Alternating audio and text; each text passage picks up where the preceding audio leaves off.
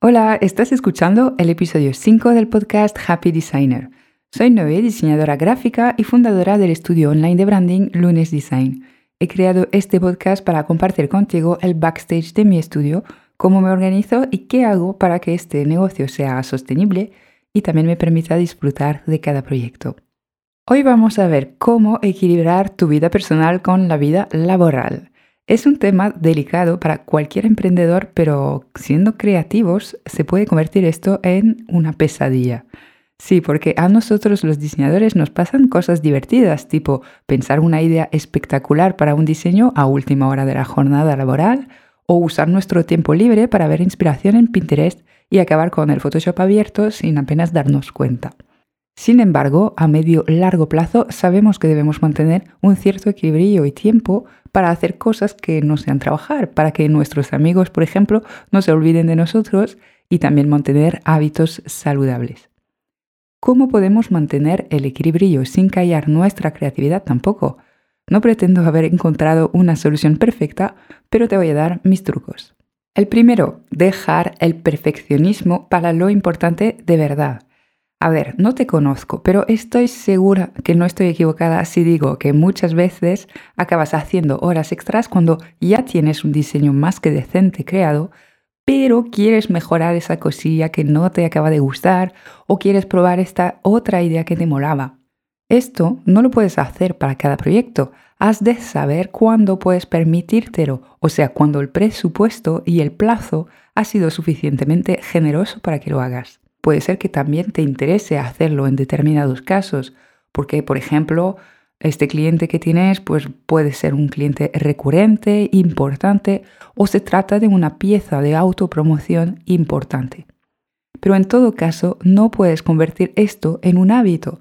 Menos es más y muchas, muchísimas veces estirar el tiempo no hace que hagas un mejor trabajo es mucho mejor parar y si al día siguiente viendo tu diseño con ojos frescos y la mente despejada realmente quieres mejorar algo, date un tiempo concreto para hacerlo y siempre ten claro cuándo parar. Segundo truco, cuando pares desconecta de verdad. Nada de notificaciones, de mirar emails de trabajo, de estar en las redes con tu perfil profesional o de seguir pensando en tu actual proyecto es mucho más provechoso para la creatividad un descanso completo. De esta manera pasan dos cosas. Primero, consigues tener perspectiva renovada sobre tu proyecto cuando lo retomes. Y segundo, dejas el subconsciente seguir dando vueltas al tema. Eso es cuando después ocurren estos momentos eureka en la ducha o haciendo la compra. Esto es un mecanismo del cerebro que puedes aprovechar, pero para ello has de desconectar conscientemente. El siguiente truco va relacionado con este, de hecho. Ten una libreta o una aplicación de notas en tu smartphone para apuntar estas ideas cuando salgan y así quitártelas de la cabeza.